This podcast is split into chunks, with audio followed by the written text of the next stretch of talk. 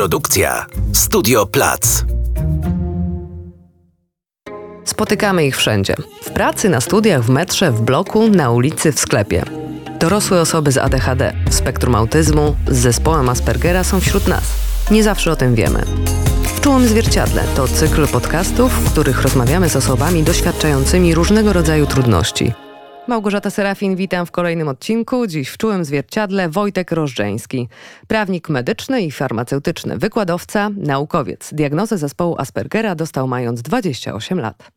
Cześć Wojtek. Cześć Gośka. Jesteś młodym naukowcem, jeśli mogę tak powiedzieć, z zespołem Aspergera, czyli klasyka. Pewnie tak. Faktycznie, jakby osoby zajmujące się e, pracą naukową na pewno częściej mają zespół Aspergera albo są w jakiś sposób na spektrum autyzmu. Więc tak, tak. A mimo tego diagnozę masz e, stosunkowo od e, niedawna, bo to nie jest kilka lat, nie masz jej od dziecka, zrobiłeś ją dopiero w dorosłym życiu. To prawda. Też jakby nigdy nie myślałem o sobie w ten sposób, że to w ogóle też znowu miałem wyobrażenie inne na temat osób z zespołem Aspergera, albo właściwie nie miałem żadnego. Wydawało mi się, że to są osoby, które hmm, mają naprawdę duże problemy z funkcjonowaniem w społeczeństwie, funkcjonują na zupełnie innych zasadach niż um, powiedzmy neurotypowy przedstawiciel społeczeństwa. Natomiast okazało się, że no jest to spektrum i że różne cechy u poszczególnych osób mogą być mm, w różny sposób w różnej intensywności występować i że u mnie niektóre zachowania, o których myślałem po prostu są moimi cechami charakteru, są właśnie przykładem, dowodami na to, że jestem na spektrum. No właśnie, ja powiedziałam naukowiec z zespołem Aspergera, czyli klasyk, bo tak jest to postrzegane stereotypowo, że osoba z zespołem Aspergera musi być, tak jak mówisz, uzdolniona, ale jednak e, tak e, społecznie nieprzystosowana. Ty myślałeś, że to twoje cechy charakteru? Czy wady raczej? Czy to twoje niedoskonałości, że ci tak nie idzie w kontaktach społecznych? tak, no oczywiście tutaj e, też mój perfekcjonizm albo nadmierny krytycyzm się e, włączał wobec samego siebie. I oczywiście to, że nie byłem na przykład tak otwarty wobec innych, to, że nie byłem tak ekstrawertyczny, że nie byłem tak swobodny w sytuacjach towarzyskich, jak bym wymagał od siebie samego, że to jest ewidentnie moja wada i powinienem nad tym pracować, co oczywiście wiązało się dla mnie z ogromnym wysiłkiem i bardzo dużym zmęczeniem po takich próbach. Na potem się okazało, że to nie jest koniecznie moja wina, tylko ma to swoje uzasadnienie. Powiedz mi o diagnozie. Jak się czułeś w trakcie tego procesu y, diagnostycznego? Czułeś ulgę, takie złapanie wreszcie tego, o Jezu, mam to? E, czy to było trochę mm, przerażające? Właśnie przerażające nie, chyba dlatego, że też wiedziałem, że to nic złego i strasznego i nic w związku z tym mi się nie stanie. To nie jest tak, że czekałem na jakąś diagnozę choroby, z którą będę musiał sobie radzić przez resztę życia, tylko to było coś, co pozwoliło mi zrozumieć siebie lepiej. To było takie poczucie odkrycia jakiejś swojej tożsamości nowej, przynajmniej jakiejś części tożsamości i nagle wiele rzeczy na mój temat nabrało sensu i zobaczyłem je w innym świetle. Więc to ewidentnie była ulga, jednocześnie połączona z takim zafascynowaniem albo zainteresowaniem, że coś nowego wiem na swój temat i teraz lepiej siebie rozumiem. Zapytałam o to, dlaczego to było przerażające, bo dałeś mi listę pytań, które zostały przed tobą postawione podczas procesu diagnostycznego i to jest e, niemalże 120 pytań, więc mówię o przerażeniu i pytam o przerażenie dlatego, że jak odpowiadasz na te 120 pytań i nagle masz takie ojej, wow, tak, w takich naprawdę drobnych wydawałoby się y, sytuacjach albo kontekstach życiowych, to można, można się trochę przerazić, że, że, że na te wiesz, ponad 100 pytań nagle odpowiadasz tak, to o mnie. Tak, to prawda. E, to miałem takie samo uczucie, e, czytając taką książkę e, Toniego Atwooda, który jest jednym z tych najbardziej znanych specjalistów, albo najbardziej uznanym specjalistą od zespołu Aspergera. I czytałem tą książkę i po prostu na co drugiej stronie zaznaczałem jakieś zdanie, albo na każdej właściwie stronie zaznaczałem jakieś zdanie na pomarańczowo, bo miałem coś takiego, że to jest dokładnie o mnie i jakby jak mogłem nie wiedzieć, dlaczego nikt nie powiedział wcześniej o tym, że takie zachowania właśnie wskazują na to, że jestem na spektrum. I jakby to były tak absurdalne, drobne rzeczy. I nawet to, że te dzieci nazywa się e, małymi profesorami albo małymi naukowcami i jakby no to jest dokładnie tak, jak mnie określano, jak byłem mały. Jakby dlaczego nikt mi wcześniej o tym nie powiedział. No właśnie, jak to wyglądało, jak byłeś mały? Co pamiętasz, a jakich opowieści potrzebowałeś od strony najbliższych przy, przy tej diagnozie, przy, przy powrocie do swojego dzieciństwa, żeby zobaczyć ten swój rozwój? Wiele rzeczy dość dobrze pamiętam. Znaczy, ja nie pamiętam może najwcześniejszych lat życia, ale to wtedy też nie było dość. te cechy niekoniecznie się ujawniają aż tak wcześnie, w jakichś tam latach 1 do 3. A potem pamiętałem, że byłem dzieckiem i słyszałem też od rodziny, że byłem dzieckiem właśnie spokojnym, z głębokimi zainteresowaniami, trochę nieśmiałym, trochę wycofanym. No i też pamiętam swoje lata szkolne, gdzie właśnie zawsze miałem problemy z wejściem w jakąś grupę koleżeńską, z nawiązaniem nowych znajomości, z, ze zdobywaniem przyjaciół i tak naprawdę dość dużo czasu mi zajęło, zanim dopiero zacząłem się czuć swobodnie. Co było tym problemem w zdobywaniu znajomych, przyjaciół, w zapoznawaniu się? Przez to, że właśnie nie pasowałem do grupy, bo byłem cichszy, spokojniejszy, bardziej zainteresowany jakimiś rzeczami naukowymi i uczeniem się w szkole niż zabawą z rówieśnikami powodowało to, że byłem wyszydzany albo mhm. że byłem w jakiś sposób szykanowany, przynajmniej przez część rówieśników. Byłeś Wie... dziwakiem? Trochę tak, no.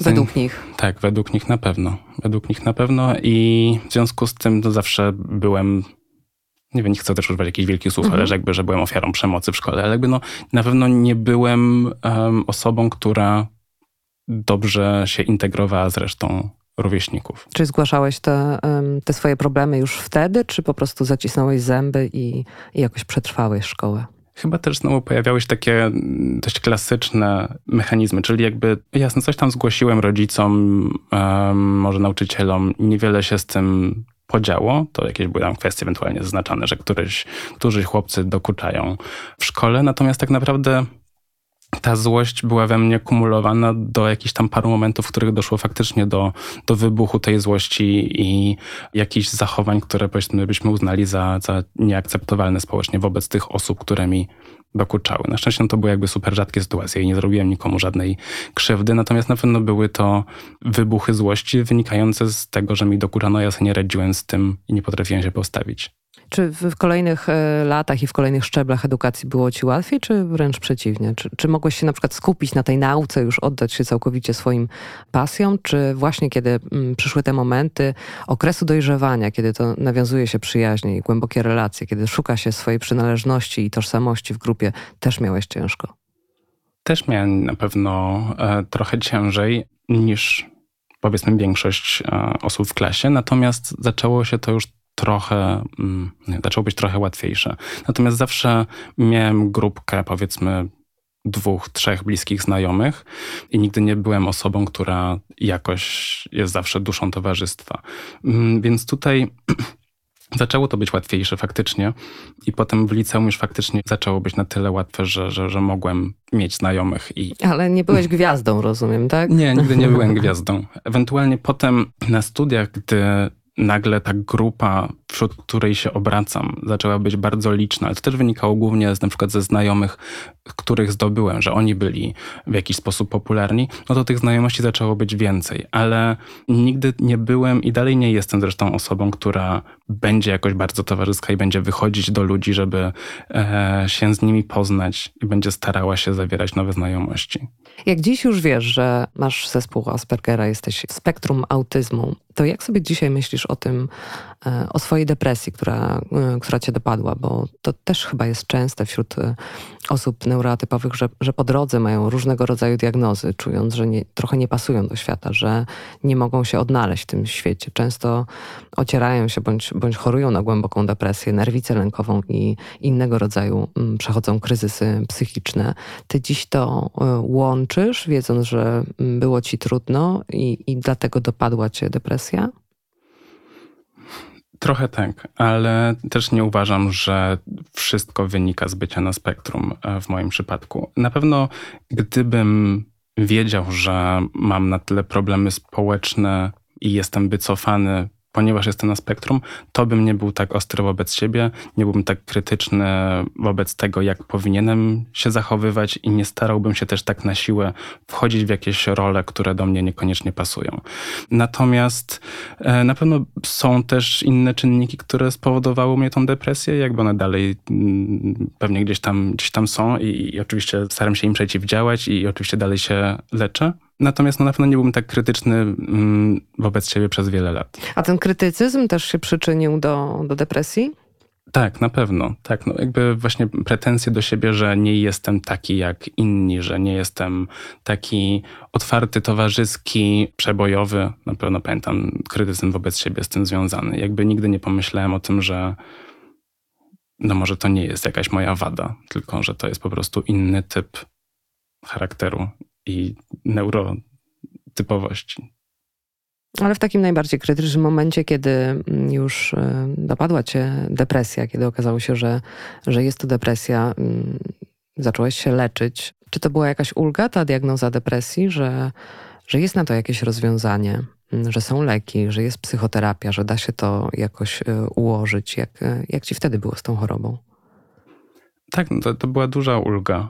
Na pewno było dużą ulgą to, że dowiedziałem się, że ten smutek, który mam sobie, nie wynika koniecznie z mojego charakteru, że to jest jakaś nieodłączna część mnie, tylko że faktycznie da się coś z tym zrobić. No i oczywiście w praktyce się okazało, że bardzo dużo da się z tym zrobić.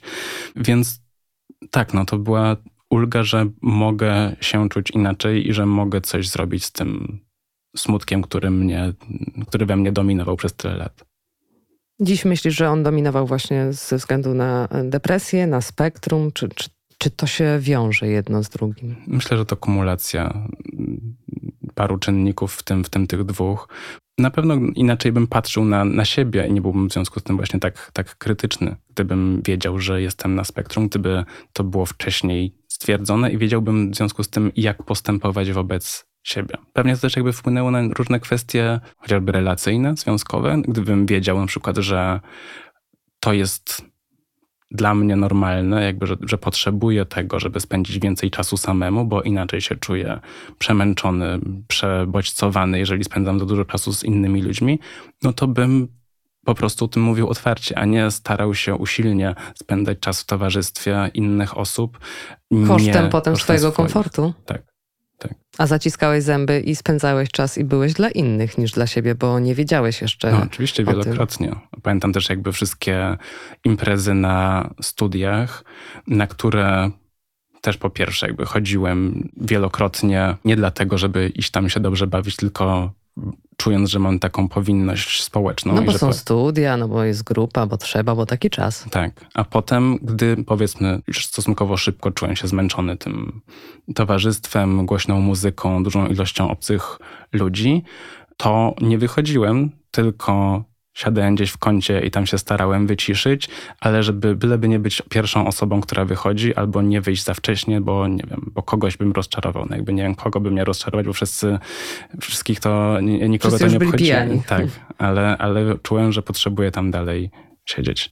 To nie jest y, nawet bez tego, kiedy się wie lub nie wie o, o, y, o spektrum, o swoich ograniczeniach, to nie jest też łatwe powiedzieć komukolwiek, ej, potrzebuję trochę więcej czasu dla siebie, a powiedzieć to osobie, z którą jest się w związku, to mm, no, prawdopodobnie tak sobie myślę i też tak z doświadczenia wiem, to jest źle odbierane jako odrzucenie, prawda? Mhm. Więc... Y, tak, tak. No dlatego też chyba jest ważne o tym, żeby właśnie rozmawiać, że ta potrzeba bycia samemu nie wynika z tego, że się nie lubi tej drugiej osoby, że się nie chce już z nią spędzać więcej czasu ze względu na jakieś wady tej drugiej osoby, tylko dlatego, że my potrzebujemy pewne swoje potrzeby zaspokoić. Co ci daje taki czas samemu? On cię wycisza, jakoś neutralizuje to, to przebodźcowanie takie y, codzienne? Daje mi to spokój, wyciszenie, pozwala mi zająć się rzeczami, które mi dają jakąś um, radość, satysfakcję i, i mnie cieszą. Pewnie zajęcie się jakimiś swoimi zainteresowaniami. Tak, i pozwala mi to właśnie wyciszyć się i uciec od tego natłoku wszystkiego, co się dzieje dookoła. A zdarza ci się pomyśleć, że właśnie to przebywanie samemu to jest jednak coś złego, że to jest bycie samotnikiem, izolacja, że tak nie wolno, bo trzeba mieć kontakty społeczne? Czy już jesteś dla siebie na tyle łagodny, że wiesz, że okej, okay, to jest moment, kiedy ja mm, potrzebuję pobyć sam, dzień, dwa godziny, nieważne, ale nie ma mnie dla, dla świata i to nie jest nic złego, nic złego się ze mną nie dzieje, ja się nie alienuję, tylko ja po prostu o siebie dbam. Teraz już myślę o tym, że o siebie dbam, ale na pewno były takie okresy, że uważałem, że że powinienem właśnie wyjść, powinienem coś robić z innymi ludźmi, a nie spędzać czasu samemu. Też jakby no, słyszałem takie, takie informacje ze strony innych osób. Natomiast teraz powiedzmy, że staram się to wyważyć, jakby i spędzam tego czasu trochę samemu, tyle ile potrzebuję, żeby się zregenerować. Jeżeli mam ochotę, to wychodzę się spotkać z innymi ludźmi i to nie wpadam specjalnie w jakieś skrajności w tym zakresie już.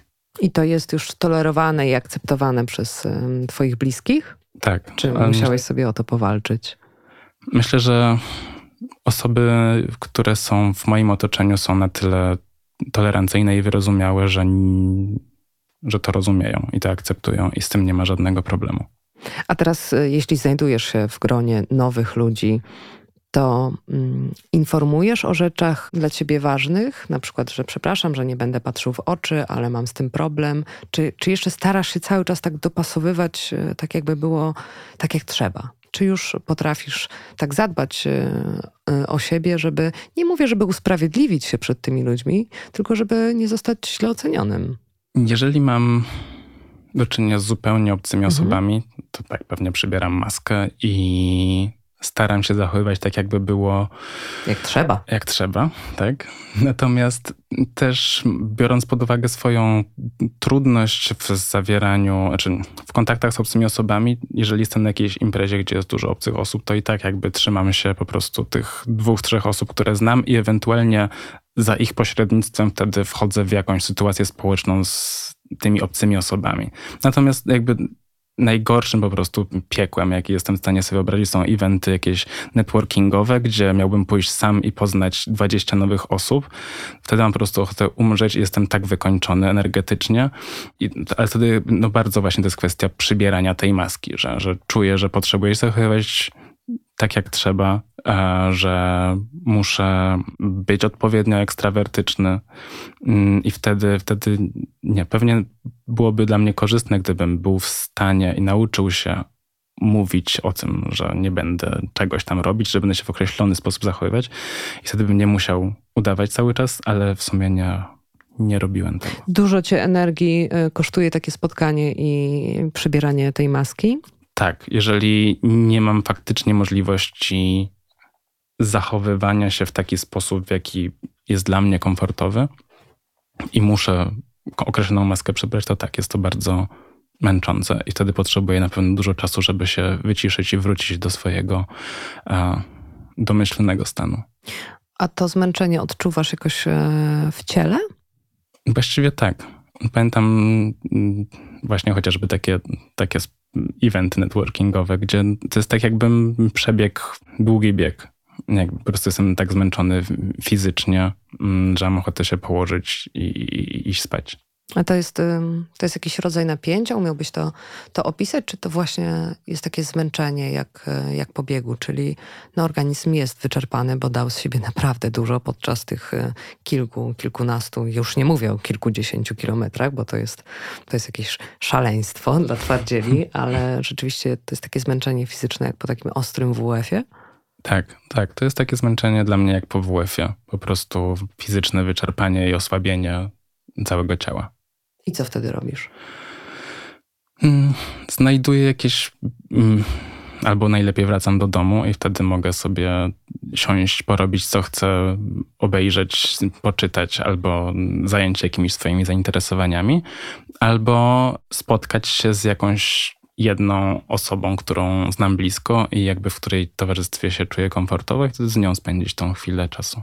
Czy masz um, takie swoje um może kiedyś wydawało ci się, że przyzwyczajenia i rytuały, które mogły być odbierane jako, e, jako dziwne, ale które pomagają ci w funkcjonowaniu, na przykład, nie wiem, wykonywanie jakiejś czynności w, ści w ściśle określonym tempie albo e, po kolei. Czy masz takie swoje rytuały, rutyny, nie chcę użyć złego słowa, y, typowo aspergerowe?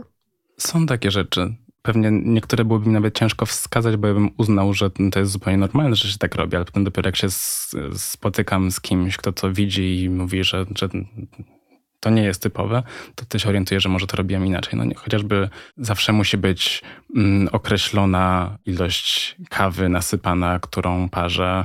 Musi być zawsze określona temperatura wody, e, którą, do, której do tego użyłem. No jakby oczywiście jakby ludzie, którzy zajmują kawą, jakby o tym wiedzą, ale jakby no większość osób nie ma takiego podejścia tego. Powiedzmy, że ułożenie książek przecież, które ma być e, w, u mnie na regałach. Jeżeli ktoś mi poprzestawia książki, to po prostu mnie już się robi wtedy słabo, ja mam ochotę y, zaraz tam pobiec i poprzestawić te książki tak, jak były.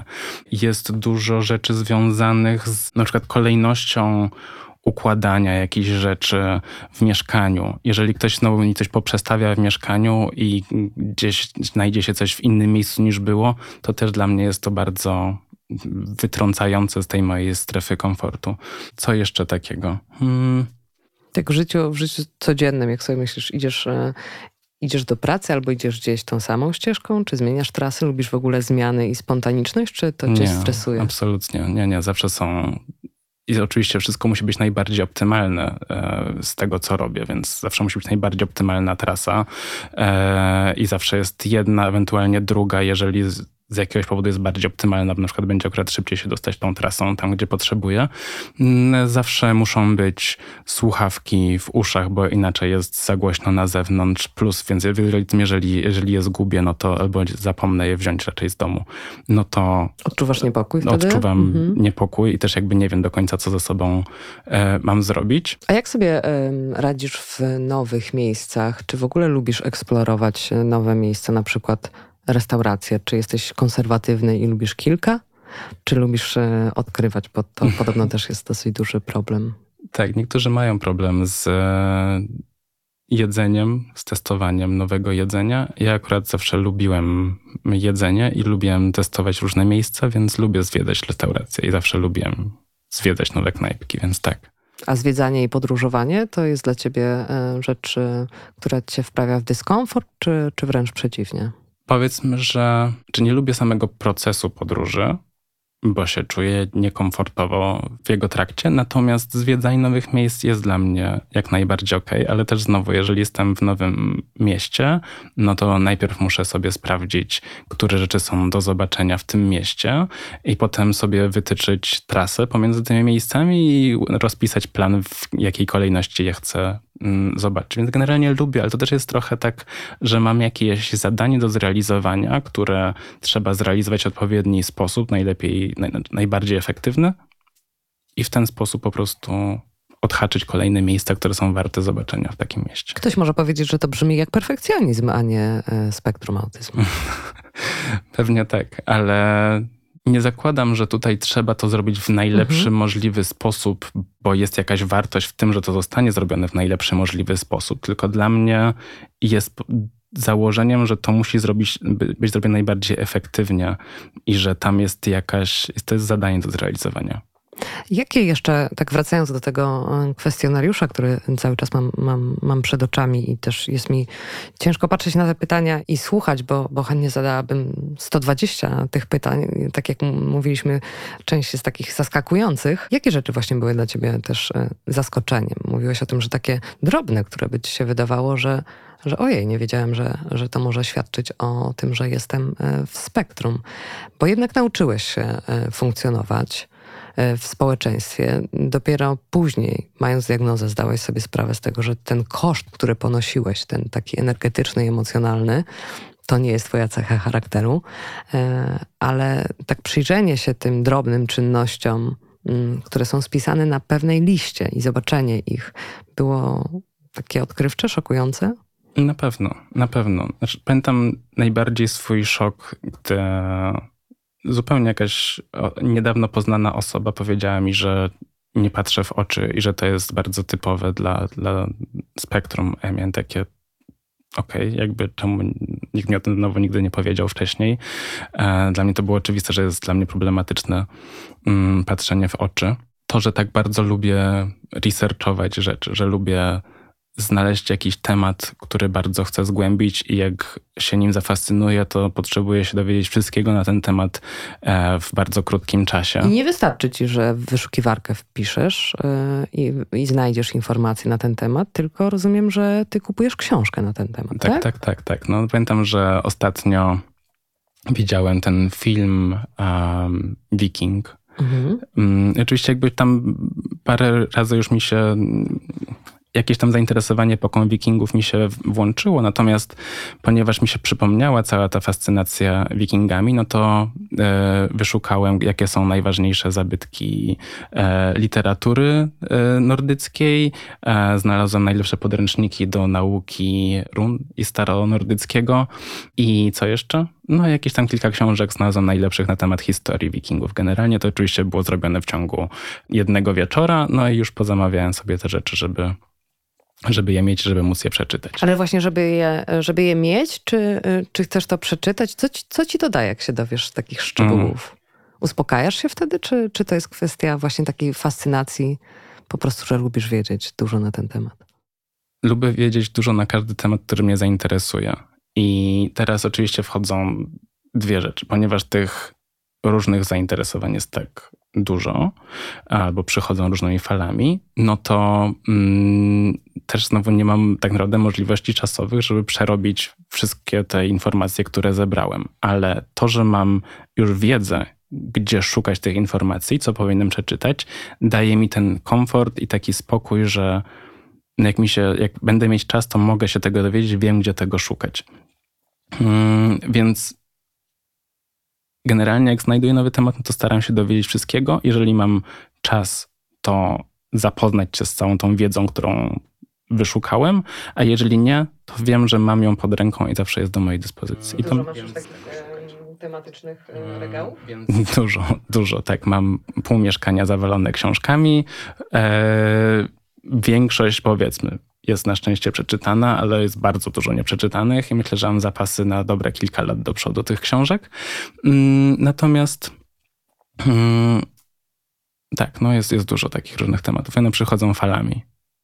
A jak z kontaktami społecznymi, z konwenansami i, i z normami sobie radzisz? E, czy one są dla ciebie, mm, są jakieś takie wyjątkowe, które są dla ciebie niezrozumiałe albo tak jakieś sztuczne, że ciężko ci um, w ogóle je zaakceptować i, i stosować? Jakieś, o tak, na pewno. Na przykład? Na pewno w miejscu pracy. Mhm.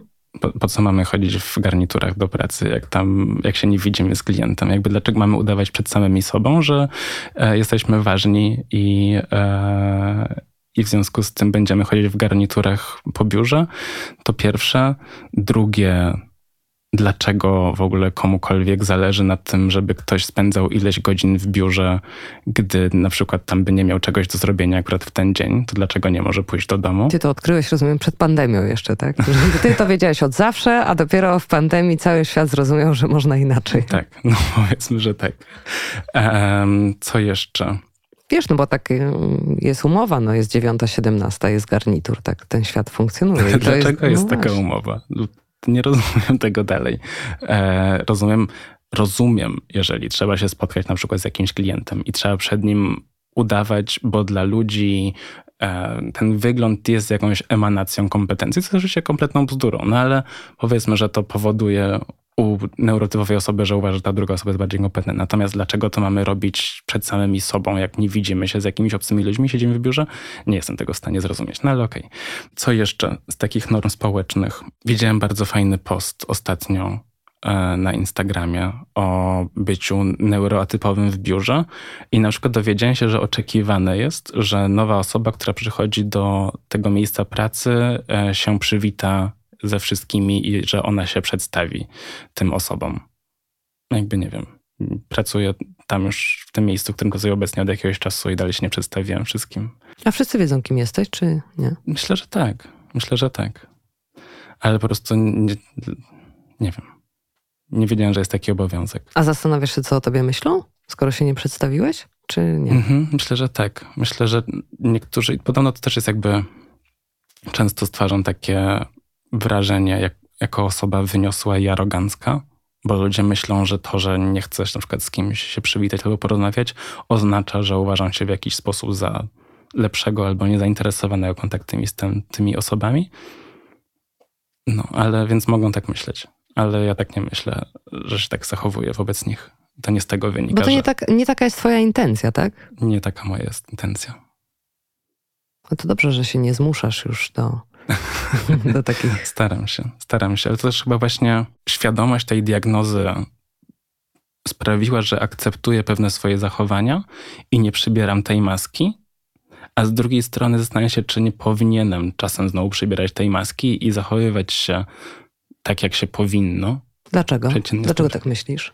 Że łatwiej by ci było funkcjonować w społeczeństwie, bo społeczeństwo jeszcze nie jest e, gotowe i nie ma świadomości, że można, można inaczej postrzegać świat, można tak. się inaczej zachowywać. Zakładam też, że znaczy to oczywiście w gronie znajomych tak nie robię. Osób, które wiedzą o tym, e, że jestem na spektrum. Natomiast powiedzmy, że w miejscu pracy, gdzie o tym wie może, wiedzą może z dwie, trzy osoby, z którymi więcej rozmawiam, no to nikt o tym nie wie i, i e, w związku z tym nie, nie chcę być chyba postrzegany jako osoba arogantka i wyniosła. A z drugiej strony nie wiem, czy powinien się tym przejmować.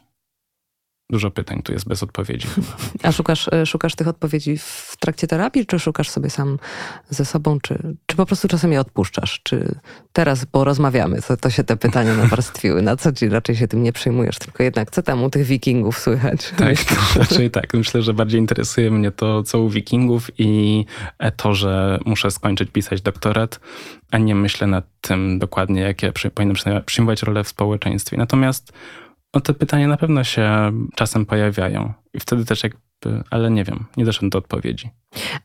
A czy jest tak, że właśnie to, że jesteś naukowcem, to, że mm, wykładasz, robisz teraz doktora, też, y, też pracujesz w wielu miejscach, y, to jest taka trochę twoja tarcza, że mm, tak jak na przykład e, artyści no, są postrzegani, o, wolne duchy, artyści, prawda? To, że naukowiec jest taki zamknięty w sobie, to, to, to trochę powoduje, że nie musisz się, nie czujesz takiej potrzeby tłumaczenia się przed światem, że, że okej, okay, jestem postrzegany jako naukowiec i wizerunek naukowca jest taki, że jest zamknięty.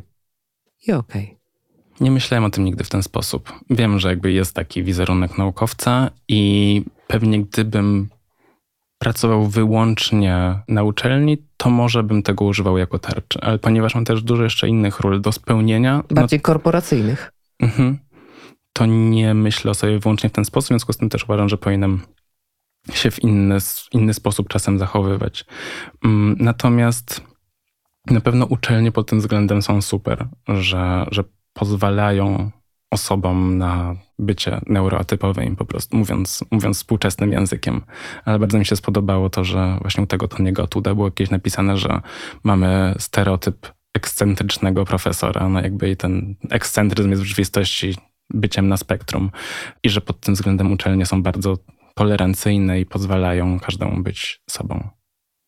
A, a jak neuroatypowy idzie do banku, to jak się tam odnajduje? Jak się odnajdujesz w takich e, sytuacjach? Właśnie nie zawodowo, nie prywatnie, towarzysko, tylko no, rzeczy, rzeczy są w tym życiu dorosłym niestety. Też nad tym ubolewam i trzeba dużo załatwiać rzeczy. I te rzeczy są przerażające czasami. Wiesz co, takich rzeczy administracyjnych rzeczy, rzeczy. albo rzeczy dorosłych. Oczywiście jakby staram się to załatwiać, jakby jestem odpowiedzialnym dorosłym, ale jakby co tylko mogę, to załatwiam zdalnie i elektronicznie, byleby nie musieć wchodzić w jakieś kontakty z obcymi osobami.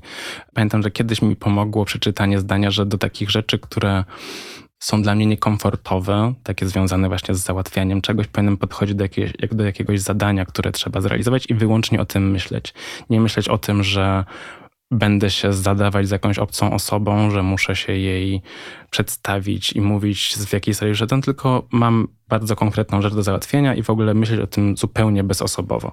Mm, I to, to było dość pomocne. Czasem o tym sobie przypominam, natomiast dalej jakby nienawidzę absolutnie dzwonić telefonicznie, załatwiać jakieś rzeczy. Jeżeli tylko mogę zrobić wszystko bez kontaktu z drugą osobą, to w ten sposób będę to załatwiać. Dlatego kocham bankowość elektroniczną a propos, a propos banków.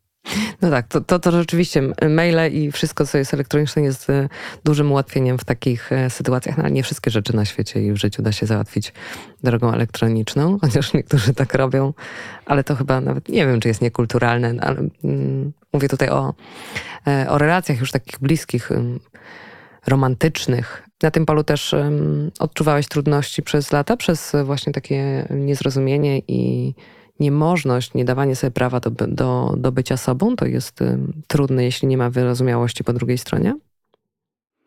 Jest trudne. Myślę, że moje partnerki pod tym względem były raczej wyrozumiałe, mm, zanim wiedziałem w ogóle, że jestem na spektrum, mm, ale to też jest właśnie kwestia jakiejś zdrowej komunikacji, jakiegoś przejścia przez tą terapię obu osób, gdzie one wiedzą, że trzeba szanować potrzeby drugiej strony, że to niekoniecznie jest wina tej osoby, że ktoś potrzebuje spędzić więcej czasu, no bo to o tym przede wszystkim myślę, że, że ja mam tą dużą potrzebę przebywania samemu. Więc bywały pewne rzeczy problematyczne, natomiast jest to kwestia na pewno przegadania pewnych kwestii, zaznaczenia tego, jakie się ma potrzeby i, i, i wzajemnego zrozumienia. Natomiast dla osób, które nie, mały, nie miały do czynienia nigdy z osobami na spektrum, na pewno jest tam wiele kwestii problematycznych. Albo może nie problematycznych, co raczej wymagających mhm. zrozumienia. A z jakimi zarzutami się na przykład e, właśnie spotykałeś? Bo, bo powiedziałeś o tym, że myślałeś, e, że jesteś postrzegany jako mm, na uczelni, w ogóle w pracy, jako taki e, wyniosły. Z jakimi zarzutami się spotykałeś, nie wiem, podczas dyskusji albo kiedy już nie starczyło argumentów w kłótniach, to, to czasem pojawiają się zarzuty. A, bo ty jesteś taki i nie taki. Czy spotykałeś się z takimi oskarżeniami, że coś jest z tobą nie tak społecznie? Że, że zawsze y, muszę mieć rację, że zawsze muszę mieć ostatnie zdanie. No to też nie wynika z tego, że w jakiś sposób chcę dominować w inny sposób nad dyskutantami, tylko że jakby no, mam konkretne argumenty i dowody i trzeba je przedstawić, skoro fakty są inne, to tyle, to trzeba to wykazać. Co jeszcze? Że no tak, na pewno z tą arogancją i wyniosłością, plus chyba niezrozumieniem emocji dyskutanta, że niektórzy opierają swoje rozumowanie na emocjach, a ja opieram swoje rozumowanie wyłącznie na faktach. I no dla mnie to jest nielogiczne, jeżeli ktoś stara się dojść do jakiegoś wniosku wyłącznie w oparciu o emocje. No dla mnie to nie ma sensu, bo liczą się tylko fakty. To rzeczywiście ciężko, ale no, jesteś analityczny i, i, i tyle, nic z tym nie zrobisz. A jak sobie radzisz właśnie z odczytywaniem emocji innych osób i z okazywaniem swoich? Czy masz to zamrożone, czy musiałeś się tego nauczyć? Właśnie to, to jest też jedna z tych kwestii, o których e, jakiś czas temu często myślałem, że miałem zawsze problem z generalnie nie, nie odczuwam specjalnie dużo emocji sam w sobie, ale też miałem problem ze współodczuwaniem. Ja na pewno jestem mało empatyczną osobą. Ja jestem w stanie zrozumieć emocje innej osoby na poziomie konceptualnym. Jestem w stanie zrozumieć, że z tego powodu może być komuś przykro, ale jakby nie jestem w stanie na pewno tego czuć razem z tą osobą.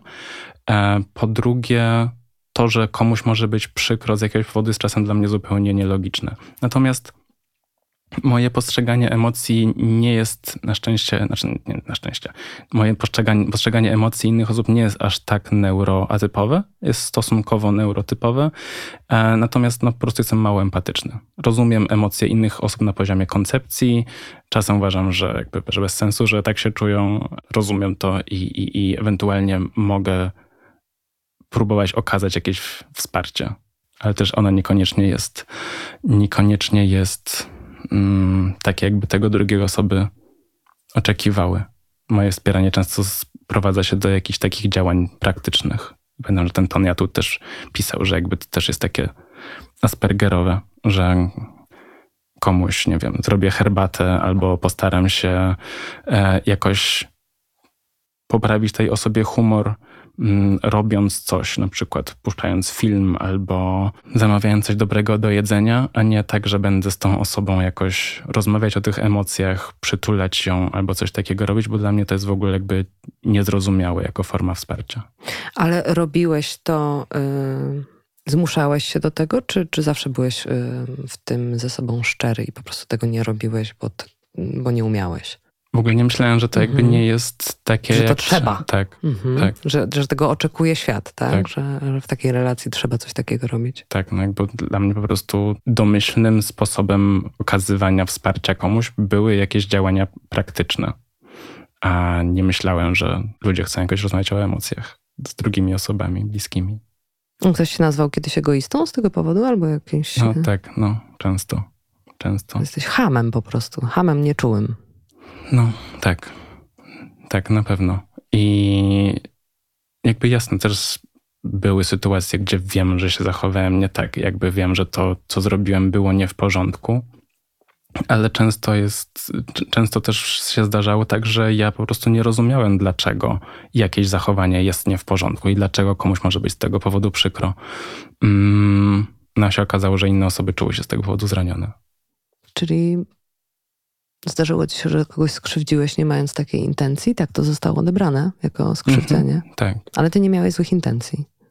Tak, no, tak, zdarzało się tak. Dużo inaczej dziś o sobie myślisz e, po tej diagnozie? Inaczej funkcjonujesz? Czy powoli wdrażasz te wszystkie odpowiedzi na pytania, które uzyskałeś? Zrozumiałem pewne rzeczy na swój temat i w związku z tym nie czuję, że muszę się zmuszać do pewnych zachowań nie mam pretensji do siebie też na pewno niektóre rzeczy, mm, właśnie chociażby w kontekście poznawania nowych osób. I też, ale staram się traktować, staram się podchodzić do tych mm, rzeczy jako sposobów na lepsze funkcjonowanie i lepsze czucie się z samym sobą, mm, lepsze zrozumienie tego, co sam potrzebuję, żeby czuć się dobrze, aniżeli traktowanie ich jako uzasadnienia albo usprawiedliwienia dla jakichś zachowań, które by były, mogłyby być nie w porządku wobec innych. Powiedzmy, że w kontekście tych emocji, tak, to jakby nie będę nigdy twierdzić, że mogę się zachować w jakiś sposób nieetycznie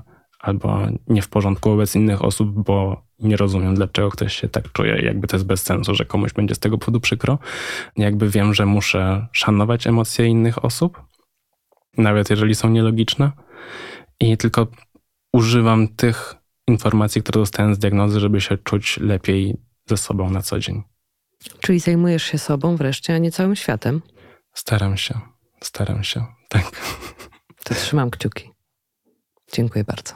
Dziękuję bardzo. Dziękujemy za wysłuchanie podcastu. Wszystkie rozmowy cyklu w czułym zwierciadle znajdziesz na zwierciadło.pl oraz w serwisach streamingowych.